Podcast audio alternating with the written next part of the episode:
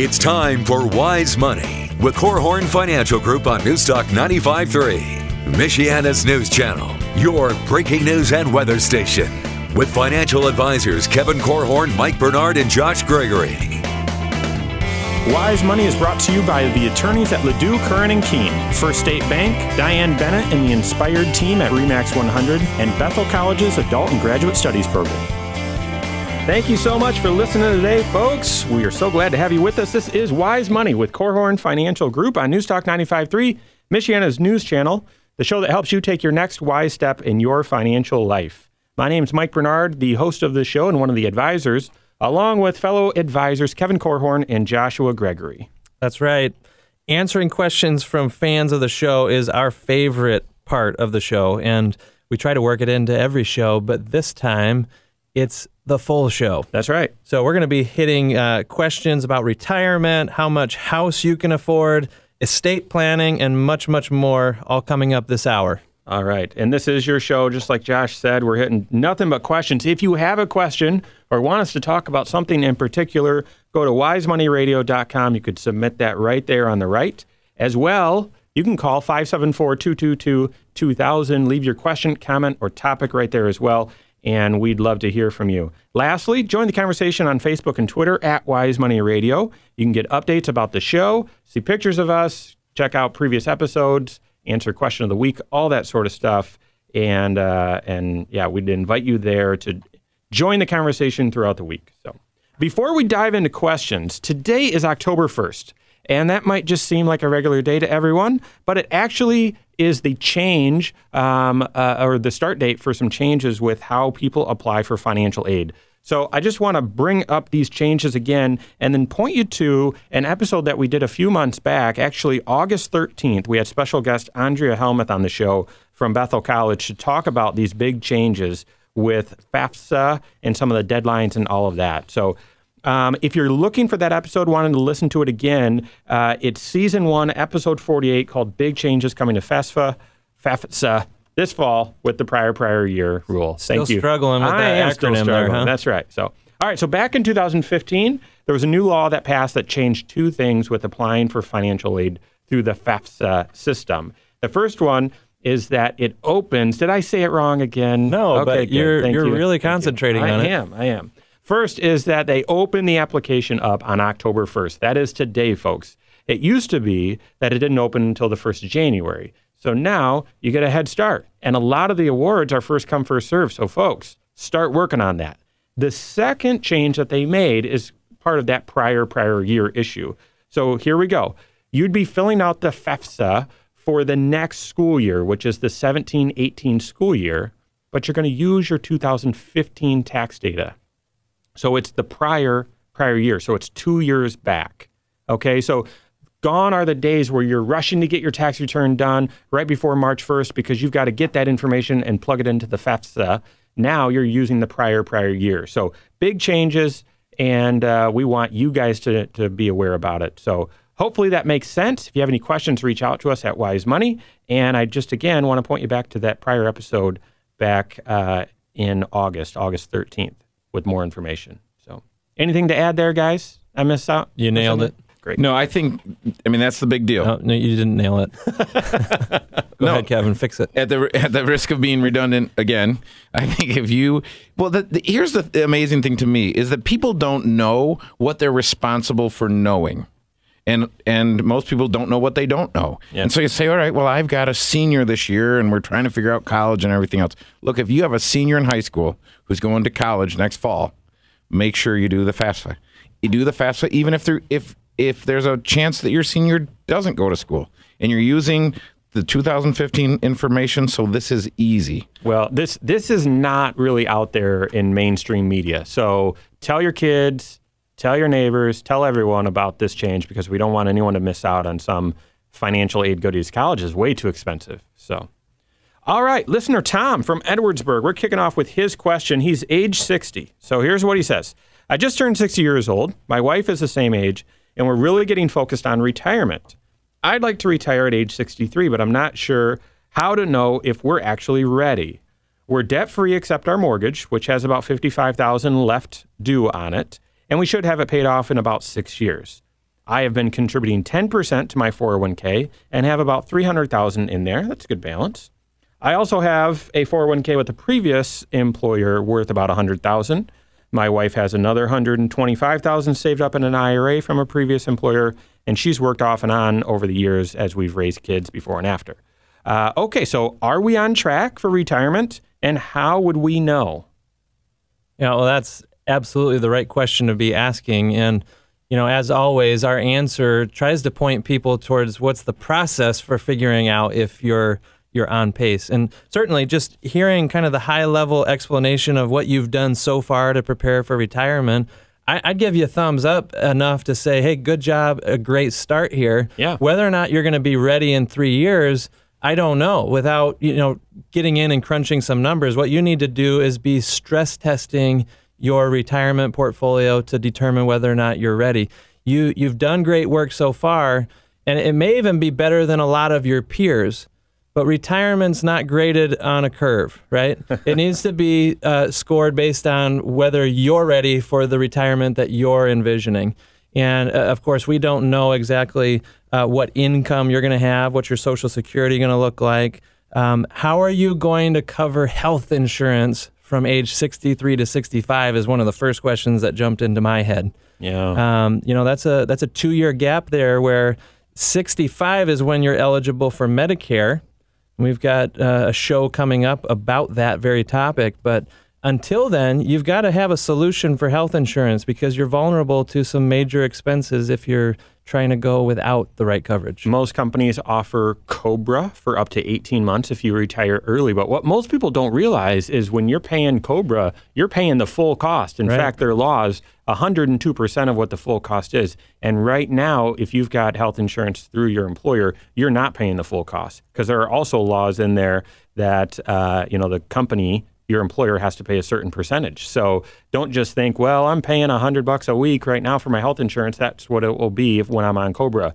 No, it's going to be something bigger than that. Yeah, and although this isn't part of this question, that can get people can get caught up in that when there's an age difference. Mm-hmm. So if you want to retire at 63, Tom, and your wife is 60, you're going to hit Medicare before she does. So you're still going to. So even if you got to within 18 months and then you rode Cobra until you were 65, if there's a difference in age, you still have to uh, have an awareness of that. Now, the tricky thing is, previously, several years ago, you just didn't know then, okay, what will I do for coverage? Because of the Affordable Care Act, there will be coverage that you can buy. Uh, however, not all plans are created equal. You may not be able to keep your doctor, uh, and it really could cost you through the nose. Uh, I've heard that term recently, so it could be it, it could be an expensive thing. Certainly something to plan for. So I, I, I love it, Tom. You you're you just nailed it on the head with a bunch of details. A lot of people are in your same situation. But if you can believe me and believe us, there's still more details that we need to know and that you need to know to figure out if you're on track. I, I think the biggest one is how much do you need to spend? What's your lifestyle? Yep. I've seen people retire successfully with 150 grand in the bank. I've seen people fail with 2 million in the bank. It's all based on what you spend. That's exactly right. If you're going to spend a hundred grand a year in retirement, that's your hope. Then maybe you're underfunded right now. Yep. Uh, on the other hand, if you're very confident, you've got budgeting just nailed, and you can hold it to four thousand a month, maybe you're okay. Yep. It all depends on what lifestyle you're looking at. Yeah, and I'd say find a, a certified financial planner to help you with this. But you say, "Hey, I'm not, I'm not ready to do that," or whatever uh, might prevent you from do that. Doing that, make a list. Start making some lists. One of the lists that I would, one of the things I put on my list is what are my goals prior to retirement. So you got three years. You got three years to retirement, six years on the mortgage.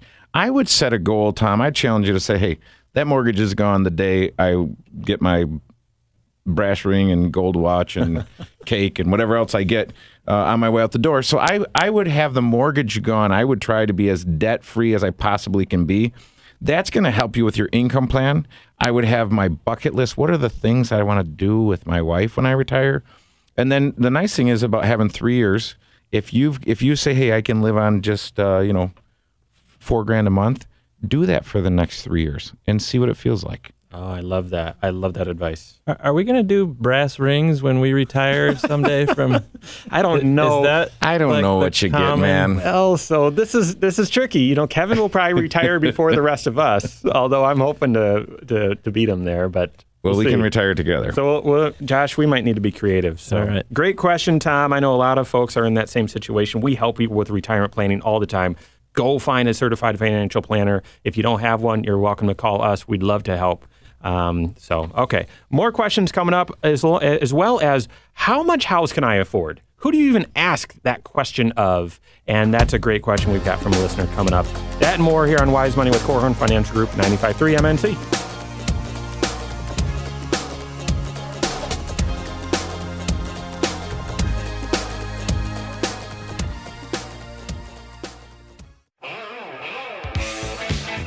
This is Wise Money with Korhorn Financial Group on Newstalk 95.3, Michiana's news channel, your breaking news and weather station.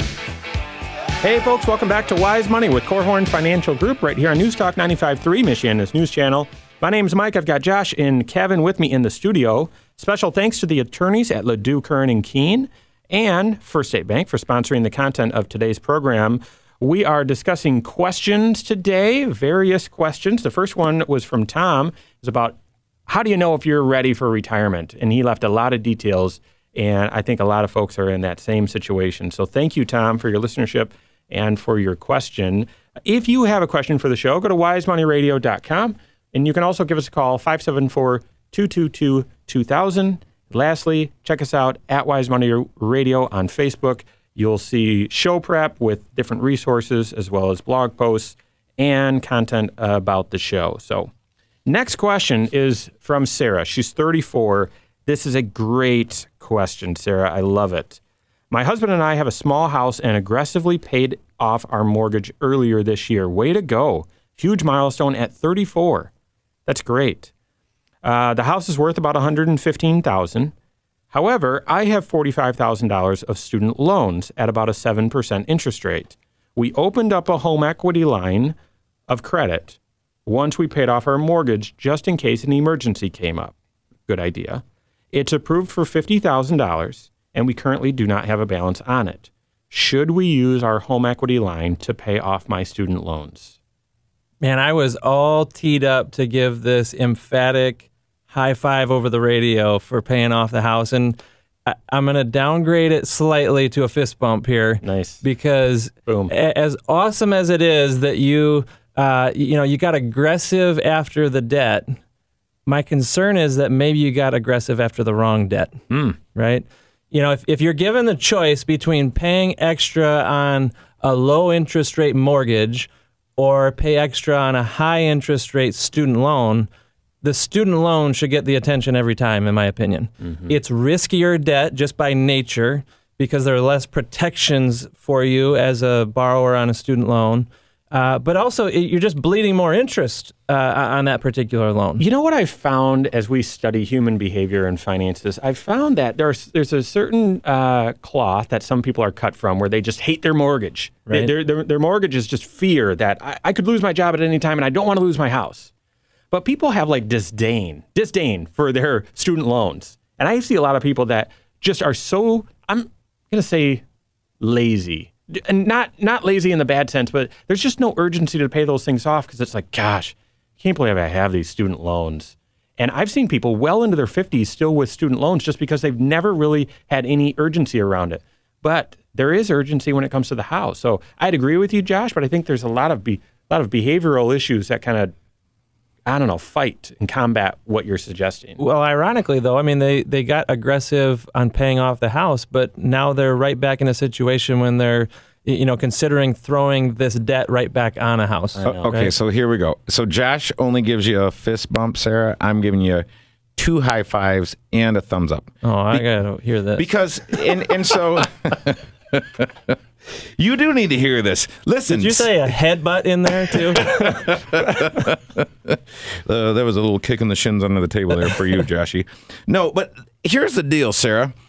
Congratulations, you've done a great thing. And what you've proven to yourself is that you can set a goal and achieve a goal.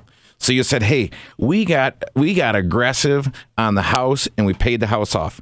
Listen, now you need to take that same skill, and that is a skill. Yeah. That's a skill most people don't possess. You take that same skill and use it to deal with your student loans. Now, you're you're asking a good question. What's the best way to deal with the student loan? And Mike, it, it really involves another question: How long are you going to stay in the house? Because most folks don't stay very long in a house. It's about five years Yeah, to five years, statistically. yeah. Now that might be interesting because you might say, "Hey, listen, I've lived in this house uh, for 20 years, or this I lived in the house that I grew up in for 50 years, or whatever else." But statistically, most people move about every five years from a house. So if you say, "Hey, I'm going to be in this house for a while," there would be an advantage to going out and taking uh, advantage of the cheap money because you could cut your interest rate on that debt in half if you did uh, i'm assuming if you use your home equity line but for sure if you did a mortgage. And you say well how would i decide to do a cash out refinance versus doing a home equity line? And i say well um, what you're assured of what your interest rate is going to be for the next 15 or 30 years if you do a fixed rate mortgage and right now we're in somewhere in the neighborhood of you know call it 3% for 15 years and 3.5 for 30 ish That's why I'm glad there's three of us doing the show. Sometimes it's hard to fight over the microphone and airspace, but I, I actually wouldn't have even thought of the mortgage, but I, that's something to consider. I was just looking at the presenting issue because the point is a home equity line is a variable interest rate. Right. And you could lock in a mortgage at really historic low interest rates and still have that same aggressiveness, assertiveness to pay this thing off as quickly as possible. And that's where my mind went as well. That the the mortgage I think would be the better way to go if, in particular, you're using a no closing cost mortgage because you're borrowing a relatively small dollar amount. Forty five grand by mortgage standards is not a huge mortgage. And so you don't want tons and tons of closing costs to dilute that loan or to make that loan really feel more expensive than it should. And here's the thing: if you lock in for 15 years on uh, a a fixed rate mortgage, and you keep making the same payment that you have been making on your student loans, you will get it paid off faster because the interest rate is smaller Yeah. right? Yep. You, you're not uh, bleeding as much interest in that type of scenario. I would go one step further because Sarah has demonstrated that they're goal oriented and they're capable of managing their cash flow. And what if you kept on making the same mortgage payment on top of that? Because right now you have no mortgage, right? That's right. Mm-hmm. Now, I, I don't know your cash flow to, to see if that's the right thing to do, but it's something to consider. You could have those student loans gone real quick if you start doubling down on payments like that. I like r- that. Real quick, folks. Mike, Josh, and Kevin here. We're tackling a question from Sarah. She's debt free on her house, but she's got 45 grand due on student loans at 7%. She's questioning whether she should take out a home equity line to pay that off. And we've said, well, what about a mortgage? I like that idea. But here's something I see in her question that I think we need to address as well. And she said she opened up a home equity line when the mortgage was paid off for emergencies. Oh, I did not see that. So I would recommend, Sarah, that you first build up the right emergency fund before you do this. Because if an emergency happens and you've used the equity in your house, I don't care whether it's a home equity line or your mortgage, if you've used up that equity and now you're scrambling, you can't go reborrow those student that student loan debt. That's right. So make sure, make sure. I love the idea of doing a 15 year mortgage, but paying that higher amount to get that sucker paid off quickly. But I wouldn't do that until you've built up that emergency fund to the right level. That's why they call him Michael Sherlock Bernard. Uh, he finds the things that everyone else misses. nice job, Mike. No one has ever said that, by the way. Okay, next question comes from Steve, listener Steve. He's uh, from South Bend, age 66. Hey, I just turned 66 and I'm still happily working. All right, Steve, we need more people like you. I don't plan to retire until 70 and maybe even then still work part time. Should I draw my Social Security now and save up that money or not draw it since I'm still working?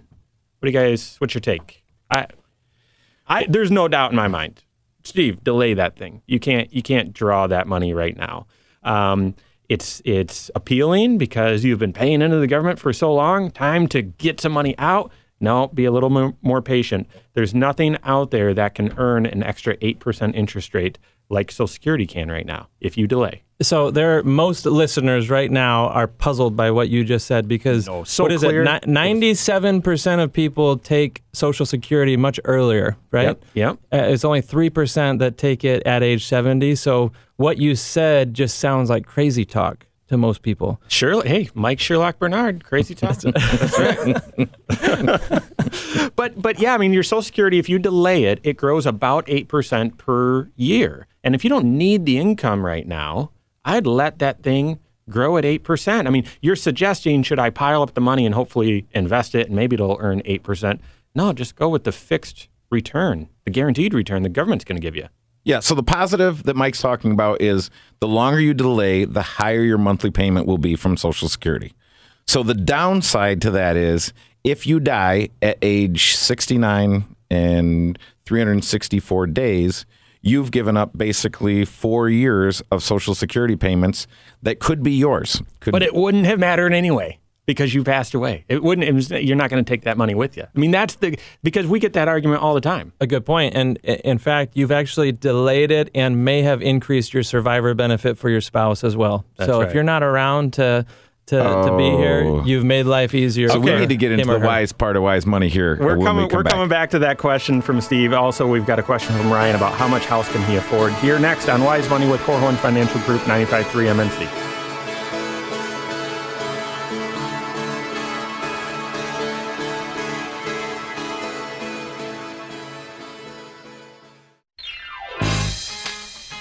This is Wise Money with Korhorn Financial Group on Newstalk 95.3, Michiana's news channel, your breaking news and weather station.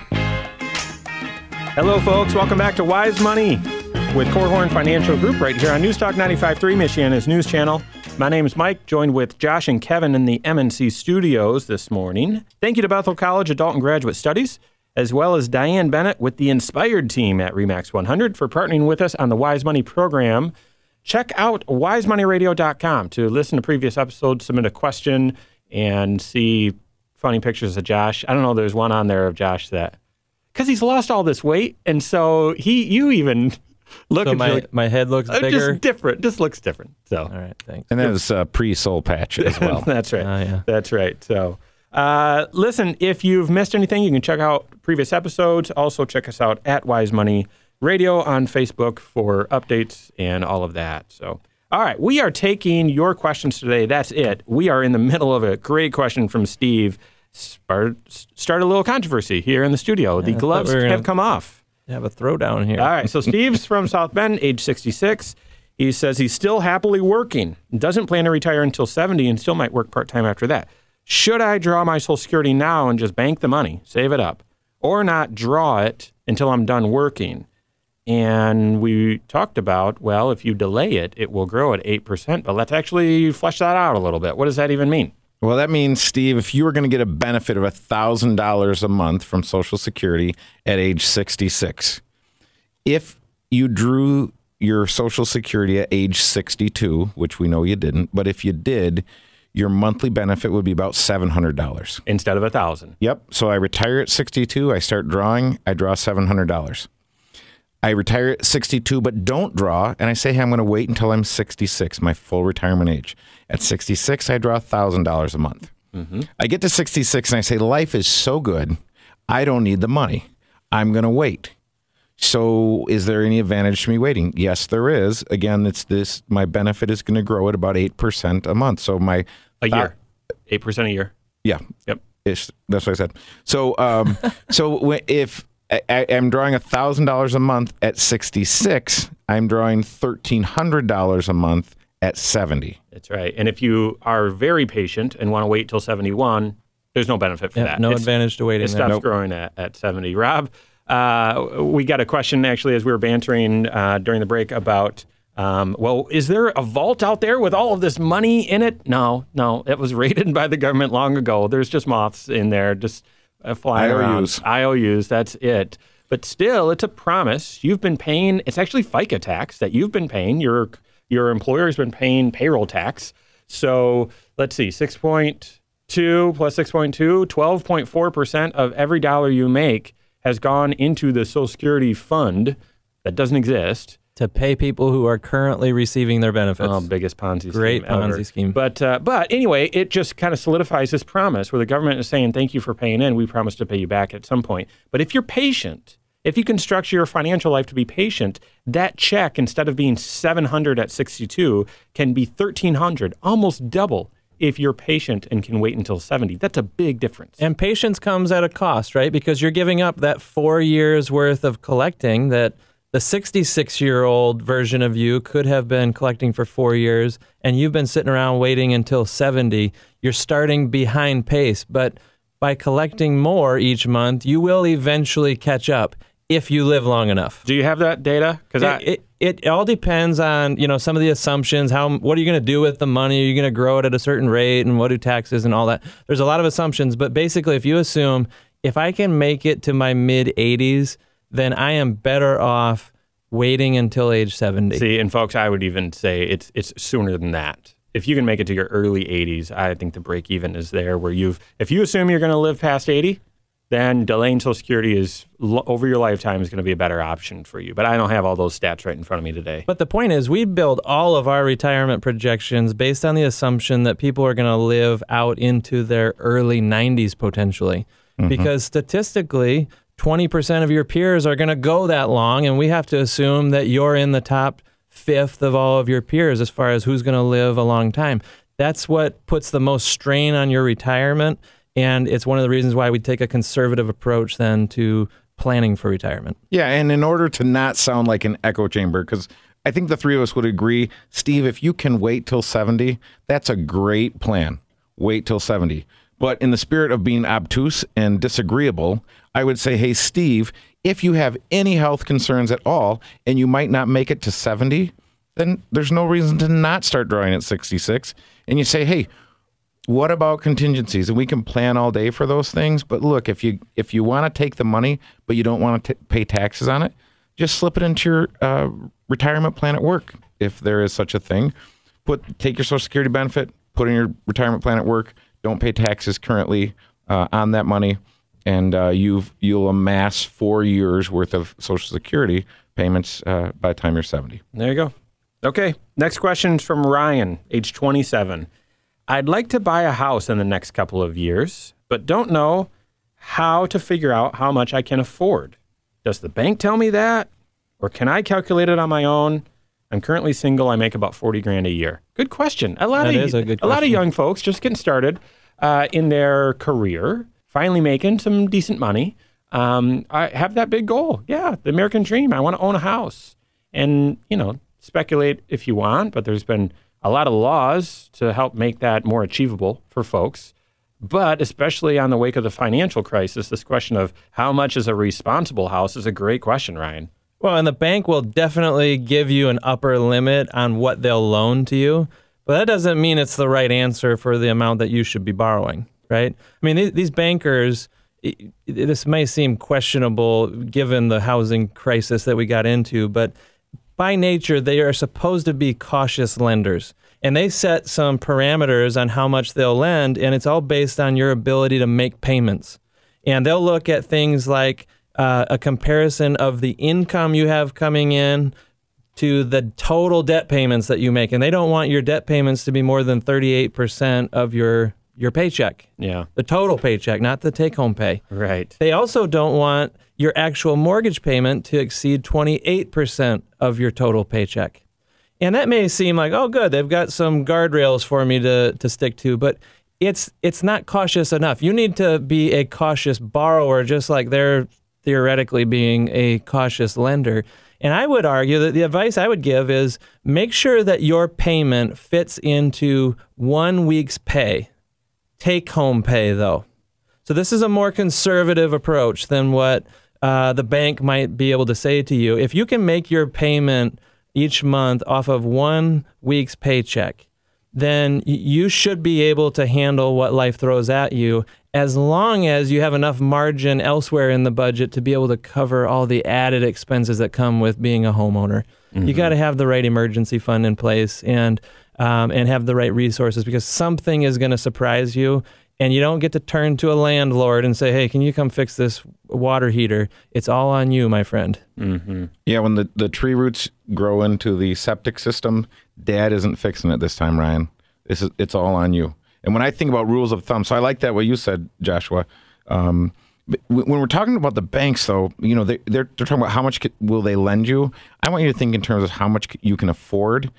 And I've heard a rule of thumb that says one uh, one times your annual income. So if you make forty thousand dollars, when you get the the house magazines, go look at a forty thousand dollar house.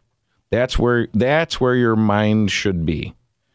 And and and and on a forty thousand dollar house, depending on whether you did a fifteen or a thirty year mortgage, um, a- a, forty year a forty thousand dollar house at three and a half percent for thirty years, the payment's one hundred ninety bucks a month. And so if you can afford 190 bucks plus your insurance, plus your taxes, plus the other things on one week's take home pay, um, you're in good shape there. Here's where I would challenge that logic, though. Is Ryan said he's got a couple of years before he wants to buy a house. What if he just gets really aggressive and saves up a chunk of money and has a great down payment? We haven't talked about that. Buying your first house, where's the down payment coming from? That's a good I hate yeah. I hate those programs from the government. Those are extremely risky.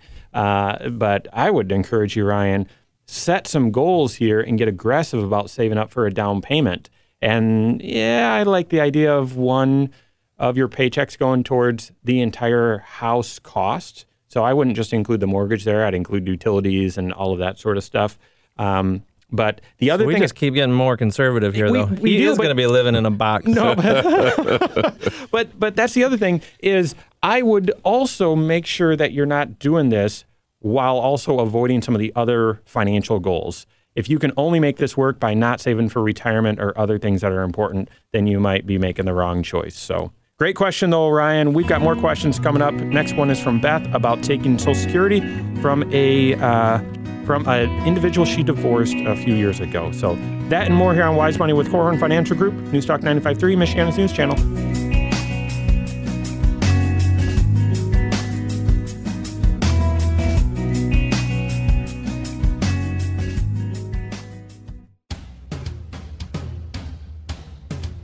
This is Wise Money with Korhorn Financial Group on News Talk 95.3, Michiana's news channel, your breaking news and weather station.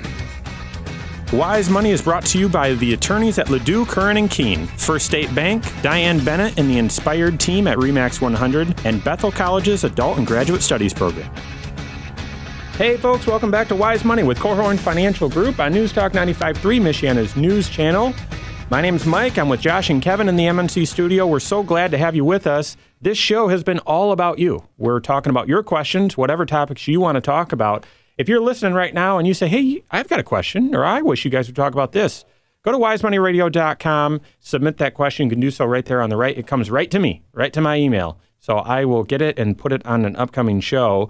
As well, if you're driving, you can give us a call 574 222 2000. Lastly, we are continuing the conversation about wise financial principles all throughout the week. Check us out at Wise Money Radio on Facebook and Twitter, and you can see recent blog posts, get updates about uh, each show, as well as resources that we talk about, charts and data and all of that from each show as well. So, all right, we're picking things back up with a question from Beth from Mishawaka. She is age 62. Here's what she says. I'm 62 and I'm looking to retire soon, and I'm wondering about when to draw my Social Security. My husband and I divorced about 10 years ago. I'm so sorry to hear that. And I don't have much saved for retirement, which makes drawing Social Security that much more important for my retirement plan to work. Can you help me understand what I need to know in order to draw Social Security the best way possible? Great question, Beth. And I'm sorry to hear about uh, what you've gone through with your husband. I know that when that happens, financially, there is a lot of carnage, and you just your financial life gets turned upside down. My first advice I'm not going to take the bait just yet about what to do with Social Security. I'm going to tell you if you're 62 and it's that important because you don't have much saved, I would first ask you to keep working. Yep. You don't need to retire soon. Well, we don't know what her definition of soon is. Well, that's true, Right. and there could be health issues and other things. But if if you if you're able to continue to work, and the company's not forcing you out, your job's not going away, or your health is is, is still good, I would tell you just wait wait until your full retirement age, and there's a couple reasons for that. Wait until your full retirement age, if not even age 70. That is a terribly unpopular thing to say, but we're not face to face, so I have no problem telling you that over the radio. I'm just kidding. No, I just think Well, she asked what financially is the best way, right? yeah, financially that makes a ton of sense because we were already talking about delaying. If you can be patient with your with your Social Security and not draw it right away, it can grow for you. The amount of income you get from your Social Security every month will grow until you reach age seventy. All right. Last year, 2015, the government made some big, some of the biggest changes to Social Security that they've ever made. And um, one of them was to get rid of one of the loopholes called uh, uh, restricted application. Beth, you're 62. If you were age 62 on 1 1 of 2016, then you still may be able to file a restricted application to file just to receive half of the benefits of your ex husband. And that would allow your benefit to continue to grow until age 70. So if you can delay until your full retirement age, do not do this if you're not yet full retirement age. But if you can, wait until your full retirement age. As long as your ex husband's at least 62 at that time, you can draw a restricted application just on half of his. Yours would continue to grow until 70 and switch over. That loophole has been closed, but if you are age 62 on or before uh, 1 1 of 2016, it's still available to you. Yeah, so this may be a strategy for some of our other listeners who are divorced and uh, maybe are already age 66.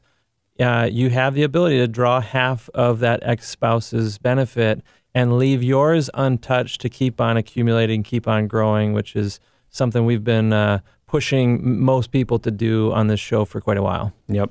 I call a certified financial planner, call the Social Security office, but I, I would first say work with a financial planner, certified financial planner, not just about Social Security, but just about your entire financial life. It really sounds like, I know we hit this drum a lot, but Beth, it really sounds like you're in need of a, of a financial plan. From the divorce, your financial life has turned upside down, a lot of changes. Work with an objective, unbiased third party to help you figure that out, help you make the best choices possible. So, all right, next question from John from Mishawaka. He's age 39. What do I need to do to set up a will? My wife and I have three young kids, but not much saved in the bank. Do I need a will? I have a retirement plan started at work, and there's probably about 15 grand in it. Well, John, you, you definitely sound like a candidate for not just a will, but I, I would expand the thought to be a basic estate plan. Mm-hmm. You don't need anything real, real elaborate, but and a will is often thought of as kind of the cornerstone of a, a good basic estate plan.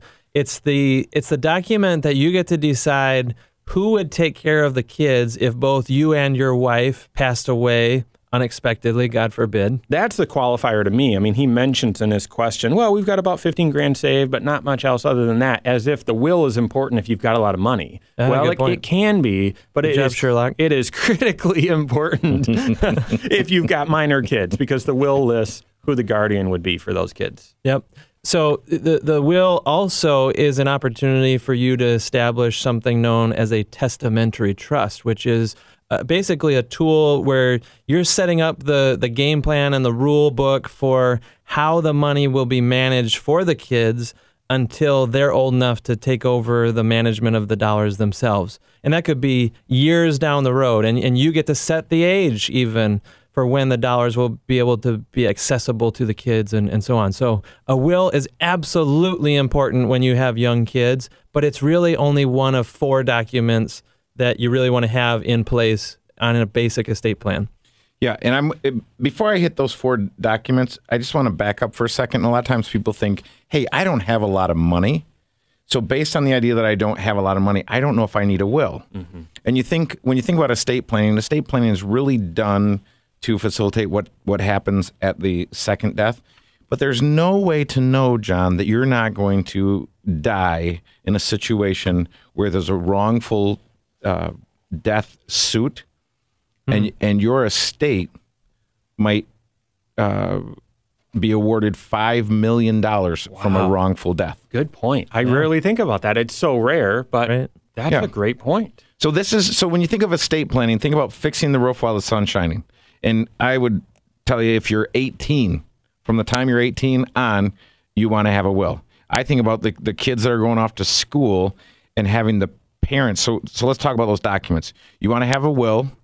You want to have a, a general durable power of attorney. That's who can step in and make financial decisions on your behalf in the event that you're unable to. You can have that effective immediately between my wife and I, she can do whatever I can do financially. She can do. She could Much be out better. there. Yes, and she might be out there doing that right now. Uh, who knows? Or you could have it set at your incapacitation. But that's hey, who can transact things financially on my behalf? And then you want to have a um, basically a medical power of attorney who can make medical decisions on my behalf if I'm unwilling or unable to. And that's where, I, again, you're thinking about the kids going off to college. As a parent, I'd want to make sure that that's in place because you're sending an adult off to college, and I've heard that the the hair raising stories. The parent gets a the phone call, the kid's in the hospital, and they're they're over the phone. There's nothing that the, the hospital will do or take instructions from the parents, so they're rushing and driving down. So um, the healthcare power of attorney, and then the living will, which says, listen, if I'm not expected to live, either take all extraordinary measures that you possibly can to keep me alive, including uh, a feeding tube and a ventilator and all these other things, or take no uh, no measures. And there's a third choice too, which is let the people that I nominate make that decision. I would encourage you, if you know what the answer is, let everyone know that. And I I personally um, have told all the people in my family exactly. I've expressed my wishes, so there won't be anyone changing their mind when the time comes. Well, and that presumes that you and your wife have taken the time to actually have these conversations, that you're both on the same page as far as who would take care of the kids and who is going to look after the money and, and so on. So uh, th- that really is your first step is to begin having these conversations about roles. And once you have that figured out, that's the time to get the attorney involved, and their job will be to actually draft the documents and help get this basic estate plan in place for you. Our favorite attorneys are at Ledoux, Kern, and Keene. They're sponsor of the show, but really we use we work with them all the time. And Mark Crinity over there has served uh, my household and a lot of folks that we work with. Um, there is a temptation to avoid the attorney and just do it yourself, guys. There's too much at stake here. Uh, I would not go online and look for the cheap solution because when you add up all the pieces that you need, it's not that cheap anyway. So Yeah, great, don't don't know great the, question. don't know the cost of everything and the value of nothing. That's right. So great question. Uh, once again, folks, want to point you to wisemoneyradio.com or wise at wisemoney on Facebook. Check out more information on the show. On behalf of Josh Gregory, myself, and Kevin Korhorn, thanks for listening, folks. Have a great weekend. We'll see you next Saturday for Wise Money with Korhorn Financial Group right here on Newstalk 95.3, Michiana's News Channel. Securities offered through Silver Oak Securities, member FINRA slash SIPC. Advisory services offered through KFG Wealth Management LLC, doing business as Korhorn Financial Group. KFG Wealth Management LLC and Silver Oak Securities Incorporated companies are unaffiliated.